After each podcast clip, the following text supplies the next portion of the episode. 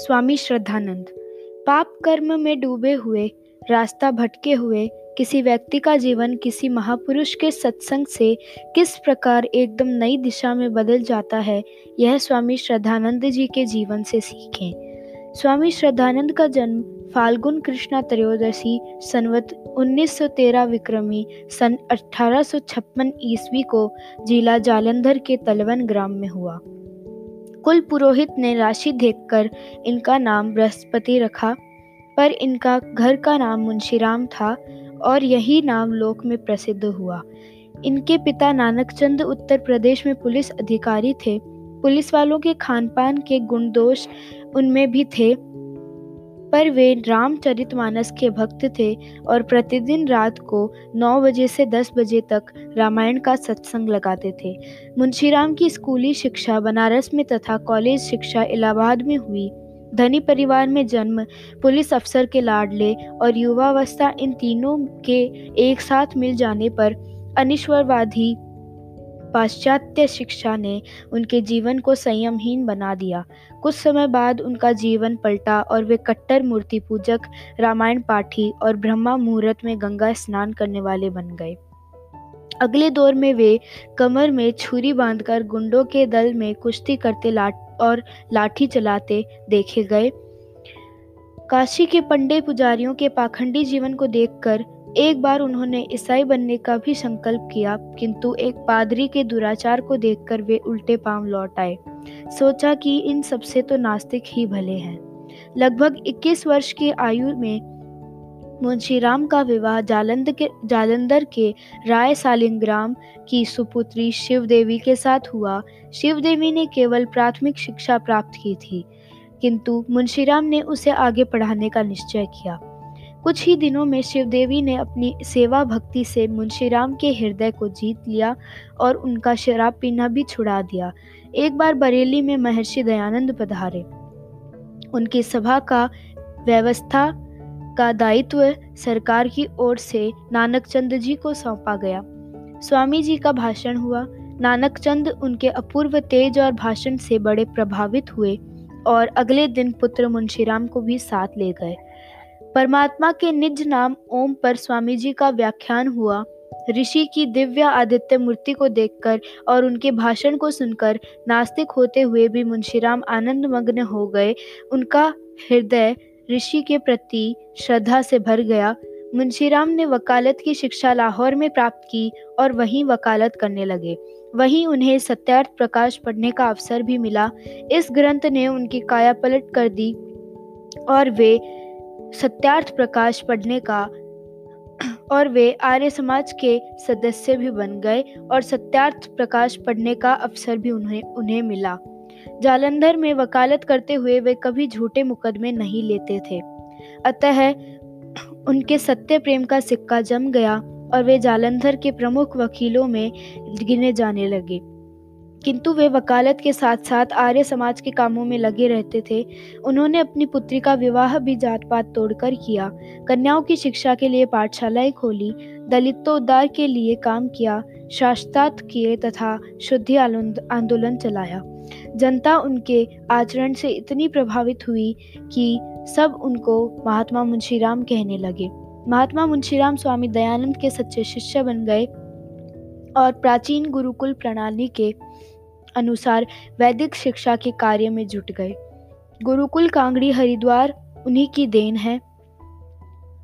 इस गुरुकुल की स्थापना के लिए जिला बिजनौर के कांगड़ी गाँव में ज़मीन मिली थी। गुरुकुल के लिए धन संग्रह के लिए उन्होंने समूचे देश का दौरा किया। उन्होंने अपनी निजी संपत्ति, कोठी, अखबार और प्रेस भी गुरुकुल के अपन कर दिया तथा अपने दोनों पुत्रों को भी गुरुकुल में ही दाखिल किया। गुरुकुल भूमि के बाढ़ग्रस्त हो जाने पर बाद में यह गुरुकुल हरिद्वार के निकट स्थानांतरित किया गया। अब यह विश्वविद्यालय का रूप ले चुका है और महात्मा मुंशीराम इस गुरुकुल के सत्य, सत्रह वर्ष तक आचार्य और मुख्याधिष्ठा रहे। गुरुकुल की शिक्षा तथा देशभक्ति की भावना के कारण विदेशी सरकार घबरा उठी। वायसराय तथा उत्तर प्रदेश के गवर्नर एवं कई अन्य ब्रिटिश अधिकारी गुरुकुल पहुँचे, पर वे कोई ऐसा प्रमाण नहीं खोज पाए, जिसके बल पर इस संस्था को देशद्रोही घोषित किया जा सकता था। सन 1900 से 1912 तक का समय आर्य समाज के लिए परीक्षा काल था। उस समय आर्य समाजियों को राजद्रोही मानकर गौरी नौकरशाही के इशारे पर परेशान किया जाता था। इस कठिन समय में आर्य समाज का नेतृत्व महात्मा मुंशीराम ने ही किया। सरकार की ओर से गुरुकुल के लिए बार बार सहायता प्रस्ताव किया गया, पर महात्मा जी ने उसे स्वीकार नहीं किया। वे नहीं चाहते थे कि गुरुकुल की स्वतंत्रता के लिए, के पैसे के लिए सरकार के हाथों बेच दी जाए। महात्मा मुंशीराम हिंदी के भक्त थे। वे एक साप्ताहिक पत्र सदर्म प्रचारक उर्दू में निकालते थे। उन्होंने उसको रातों रात हिंदी में बदल डाला और वर्षों तक घाटा सहकर भी उसे चलाया। इसके अतिरिक्त उन्होंने श्रद्धा नामक साप्ताहिक गुरुकुल से और अर्जुन नामक दैनिक दिल्ली से हिंदी में ही निकाला। गुरुकुल में विज्ञान सहित समस्त विषयों का शिक्षा माध्यम हिंदी में ही रखा। हिंदी में विज्ञान की कई पुस्तकें भी प्रकाशित करवाई। 18 अप्रैल 1917 को महात्मा मुंशीराम ने यह गुरुकुल आर्य प्रतिनिधि सभा पंजाब को सौंपकर संन्यास ले लिया और श्रद्धानंद बन गए।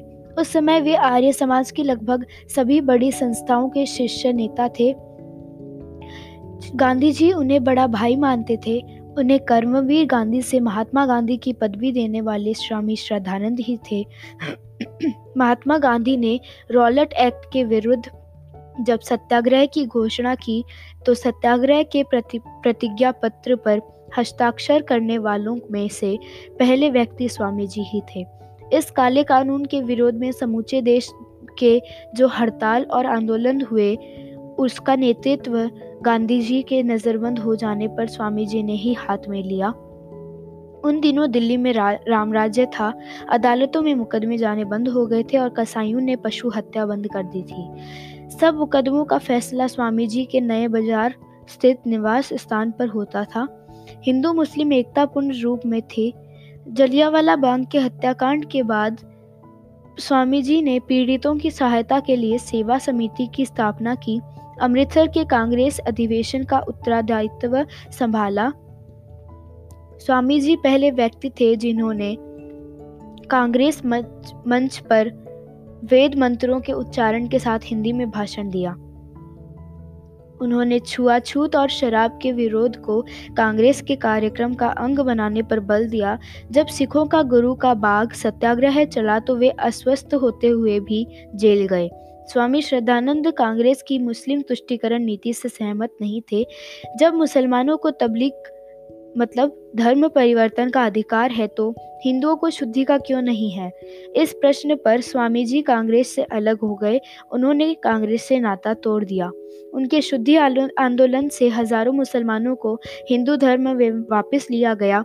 किंतु जब माता पिता की रजामंदी से कराची की असगरी बेगम ने शुद्ध होकर शांति देवी नाम से एक हिंदू से विवाह किया तो उनकी हत्या का षड्यंत्र रचा गया और 23 दिसंबर 1928 को अब्दुल रशीद नाम के मुस्लिम युवा ने पिस्तौल की तीन गोलियों से उन्हें शहीद कर दिया।